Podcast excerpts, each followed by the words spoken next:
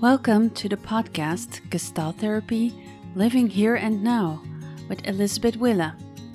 Every month, Elizabeth takes you through an issue which she has come across in her Gestalt praxis, read about, or simply bumped into just living life. The topics are related to mental well being, existential questions, what makes your life meaningful, and also what makes it heavy.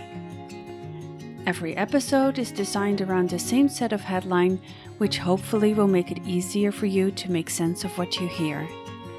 You can read much more about Elizabeth and how she works on her website willegestalt.eu.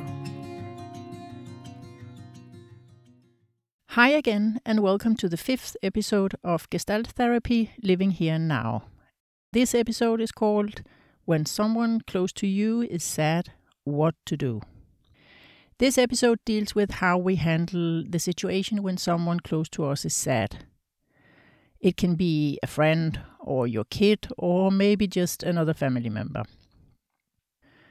And now, when I say it, actually, sometimes it also happens that for different reasons, we are faced with, for example, a colleague or just somebody that we meet who are really sad, and we just are the one person who are there.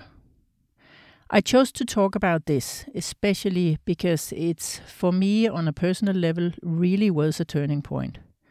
And not just in my gestalt development, so to say, but in my life. When I changed the way I handled or reacted to other people's sadness. For me, the turning point happened some years ago when one of my, at that time, teenage daughters was sad so very sad and hurt as you become from time to time, also in the teenage years. It happened in the years where I was traveling back and forth between Denmark and Luxembourg to get my Gestalt therapy diploma. Working at the same time, well, hectic years. I was using, maybe overusing my energy, and at the same time, I had the joy of two teenage daughters. It was during this period that I, one evening, experienced what actually happened when I gave up all my good, clever, hard earned experiences and advices for how to fix their situation. And instead, I was just there with their pain and listened and let it all be painful and sad and managed still to be there with them, just next to them and next to all of it maybe sounds too simple for some of you, maybe sounds weird to others. But for me, it was a revelation to experience how the situation and my daughter calmed down. How, without doing anything, how, without doing anything, or so it felt a bit, life was a tiny bit easier.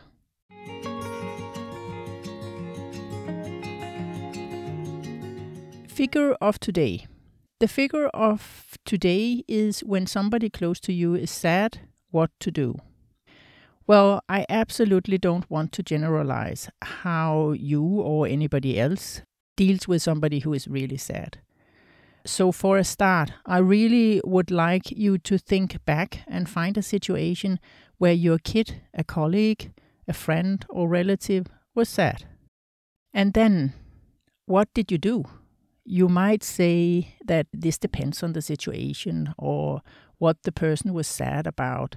And maybe you're right. And then just think back on a couple of situations. You might even want to pause this episode for a moment and write down. Maybe write down what were your thoughts? What did you see? What did you hear, feel, sense? And finally, how did you react? What did you say when it happened? Just take a moment and reflect back. Pause if needed.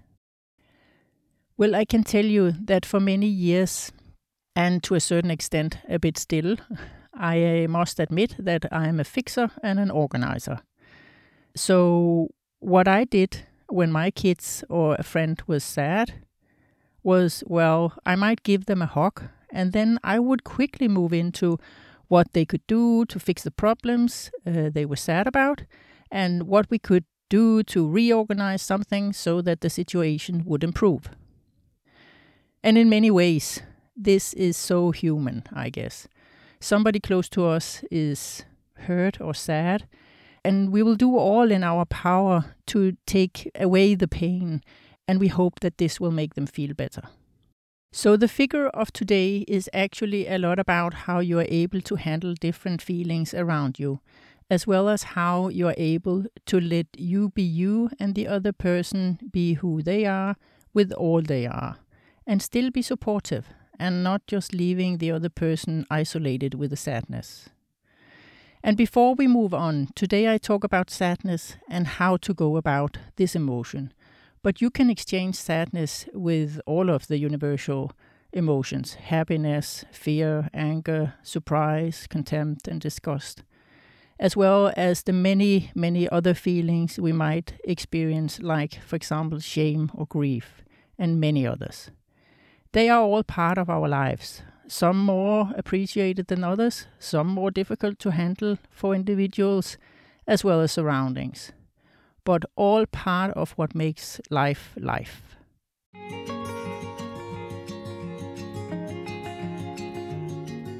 How is this important? How is it important what you do when somebody close to you is sad? In my view, it's important, first of all, because we all need to be allowed to feel what we feel when we do. This doesn't mean that we don't have to evaluate what we do with these feelings and how we act in different situations. To be able to get a bit deeper in this, we have to look at the question from two sides.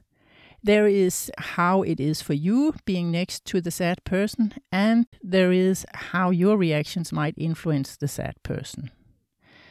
Let me briefly get around both sides of this. I imagine that most of us have been next to a close relative or a friend who was sad.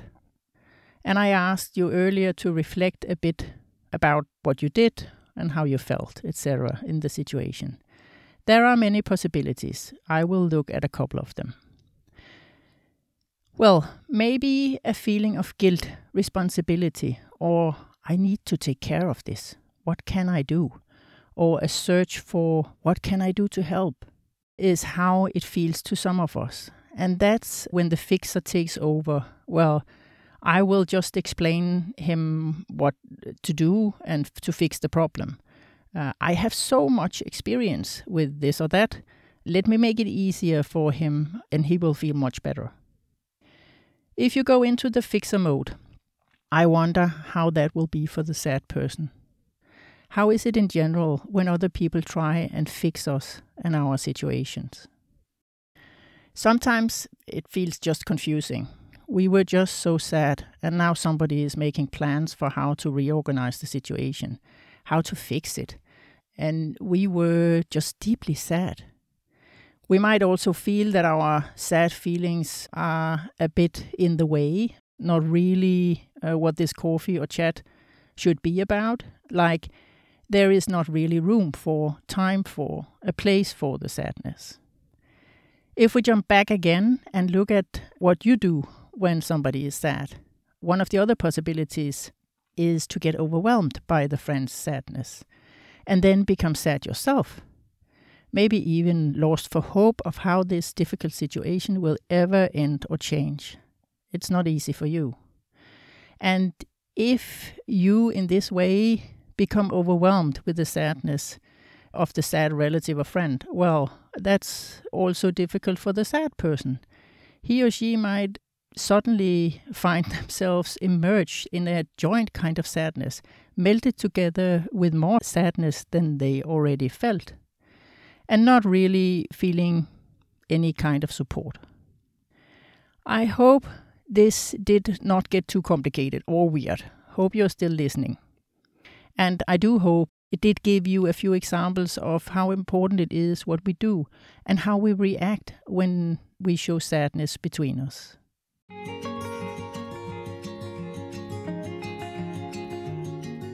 A bit about what's Gestalt in all of this.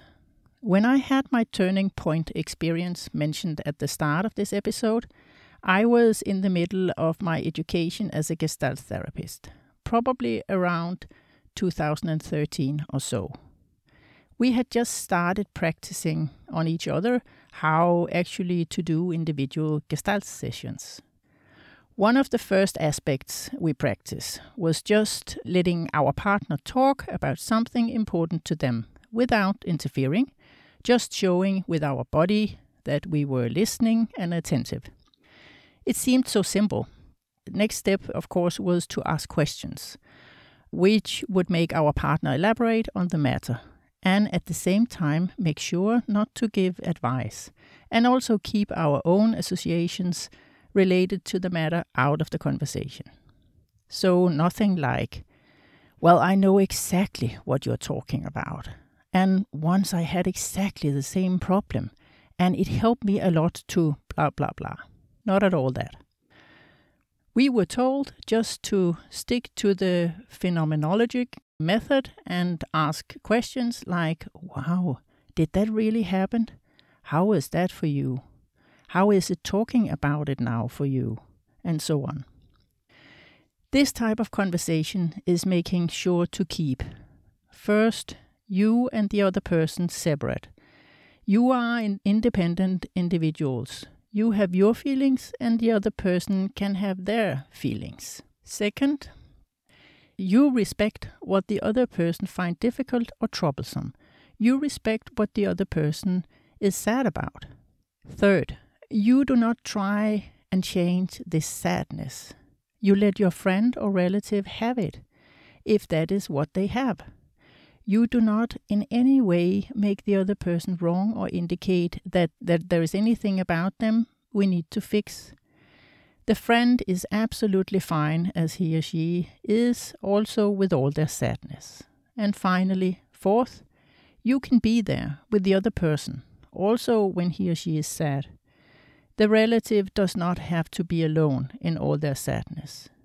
It might even be okay if the friend chooses to leave a bit of the sadness with you, because it does not affect you as hard as it affects the friend, because it's not your sadness.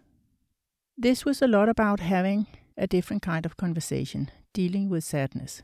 And back when I started and was learning about all of this, I had been working as a consultant, as a facilitator, technical coach for many years. So th- this should be fairly easy to me. And it sort of was. I could see the purpose, I could stick to the phenomenological method, and I felt listened to in a nice way when it was me to talk and so on. The big change and the big insight to what a game changer this was happened when I brought it into my private sphere. When I had the first talk with one of my daughters, where I completely abandoned my need to fix her or reorganize her life, but simply just listened and left all my well intended know how to fix it behind. I was there, and all her feelings, worries, and all her sadness were allowed in the room. She was exactly as she was, also with all the sadness. Without going into too many private details, let me just say, dear listener, just try this with your next sad friend or relative. You really do not have to be a therapist to practice this. You just need to lean back a bit and trust that sometimes it's absolutely okay just to be present. That's the only thing needed. And then just notice what happens with your sad friend and what happens with you. I must admit, did surprise me what a change it was. Not always, but a lot of the times actually just really being there for relatives or close friends without any urge to change or fix the situation. It is amazing what happens to us when we are accepted as we are with all we are at a given moment. Also, with all the stuff that's not so pretty or not so easy to deal with when all of this is also allowed in the room. This is, of course, also what's happening in the therapy. Exactly this that for once we can be who we actually are, sad or not, and like this we can start to figure out who we are. I'm not a therapy student anymore, I'm a therapist, and I have again and again seen in my practice what happens when clients slowly discover that in the therapy room they can practice being who they are. They can rediscover how an emotion like sadness not only will be allowed, but how it might be a help for them, a help in processing what's happening in their lives, to make them aware that maybe they need to ask for help or comfort or just slow down a bit when they feel sad. All emotions are useful to have. They help us navigate, enjoy, and simply live life. What easily happens if we are not allowed to have the emotions we have is that certain feelings are being seen as unwanted or useless or unacceptable. And if this happens uh, too many times, we will simply start packing them away and hiding them. And emotions like, for example, sadness with no place to go will often be stored in the body, resulting in pain and discomfort. This is in itself material for many, many episodes. And for now, should you like to dig more into this, I can recommend a couple of books. For example, The Body Keeps the Score by Bessel van der Kolk, and When the Body Says No by Gabor Mate.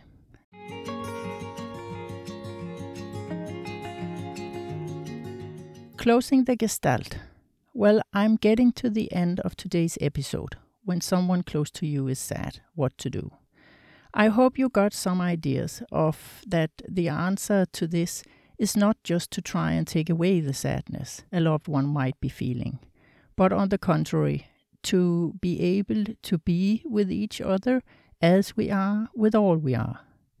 We might actually discover a sense of connection, maybe even bonding, when we, at least for a start, can manage just to be with whatever emotions might be present at a given moment. This was the end of today's episode. Thank you very much for listening.